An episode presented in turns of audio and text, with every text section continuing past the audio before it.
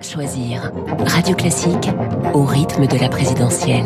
Radio Classique au rythme de la présidentielle. Et chaque matin, c'est à 7h25 dans l'info politique de David Doucan. Bonjour David. Bonjour. Les déclarations, la déclaration officielle de candidature d'Emmanuel Macron ne va plus tarder. C'est une question de, de semaine.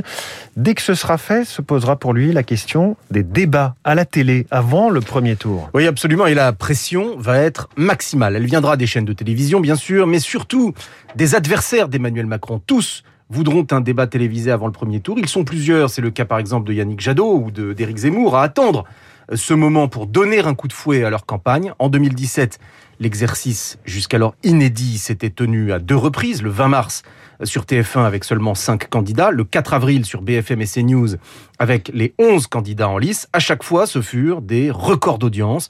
À l'époque, différence de taille par rapport euh, à aujourd'hui, il n'y avait pas de président sortant candidat mmh. puisque François Hollande avait renoncé. D'où la question en 2022, que fera Emmanuel Macron? Un communicant du gouvernement est catégorique.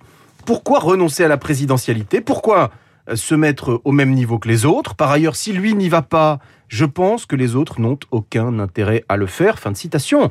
Les équipes du président à l'Élysée ne sont pas plus enthousiastes et suggèrent des portes de sortie. Il ne faut jamais dire jamais, me dit-on au palais. Euh, mais les canaux sont multiples, les possibilités médias sont infinies. Qu'est-ce que cela signifie? Eh Bien, on comprend que le président candidat aura à cœur de débattre, oui, mais pas forcément avec ses concurrents politiques et pas forcément sur les chaînes de télévision. Il a plusieurs fois privilégié des médias en ligne et a démontré qu'il raffolait du rapport direct avec les citoyens ou avec des représentants de la société civile. En somme, euh, l'image du président du grand débat national plutôt que celle euh, du candidat des confrontations télé de 2017. Admettons. Mais dans quelques semaines, Emmanuel Macron euh, sera beaucoup moins président et il sera pleinement candidat. Un débat télé avec un chef de l'État toujours en exercice au milieu de ses rivaux avant le premier tour serait une première. Or, Emmanuel Macron nous a habitués. Il aime ce qui est inédit. Ensuite ouais. et surtout, s'il devait dire non, il faudra répondre à une question compliquée. Comment refuser, mais sans donner le sentiment d'avoir peur? Mmh. Il n'a rien à gagner, car ce sera tous contraint, conclut un cadre de la République en marche, mais il sera sans doute difficile d'y échapper du fait du précédent de 2017. David Doucan avec nous tous les jours sur Radio Classique et tous les matins dans le journal Le Parisien.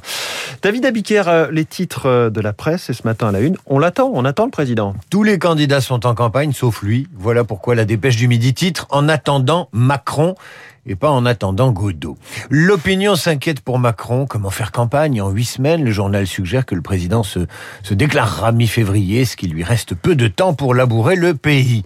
Libération fait la une sur Marine Le Pen et s'inquiète de l'avoir figuré au second tour. La Croix lance Vive la démocratie à ses lecteurs et explore des pistes pour une meilleure vie politique.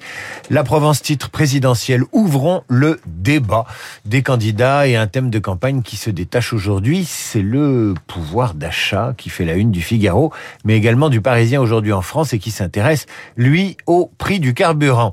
À la une des échos, la chute des valeurs technologiques dans les bourses mondiales provoquée par les performances, notamment en baisse de Netflix.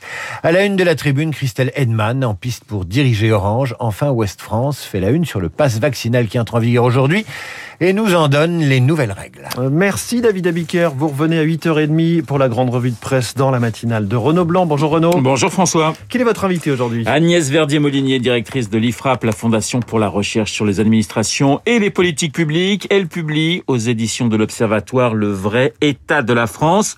Une France qui serait à la croisée des chemins. Soit le pays décroche totalement, soit il se ressaisit. Un livre choc à moins de 80 jours du premier tour de la présidentielle. Dette, déficit, inflation, croissance réforme, Agnès Verdier-Molinier à 8h15 sur Radio Classique. Une demi-heure plus tard, vous retrouverez Luc Ferry pour commenter l'actualité, la primaire de la gauche, la très mauvaise passe de Yannick Jadot, mais aussi le match toujours très serré entre Marine Le Pen et Valérie Pécresse. Luc qui reviendra également sur les déboires de Jean-Michel Blanquer et sur les thèmes que la campagne devrait aborder. Luc Ferry, comme tous les lundis, juste après la revue de presse de David Abiker. Dans une petite minute.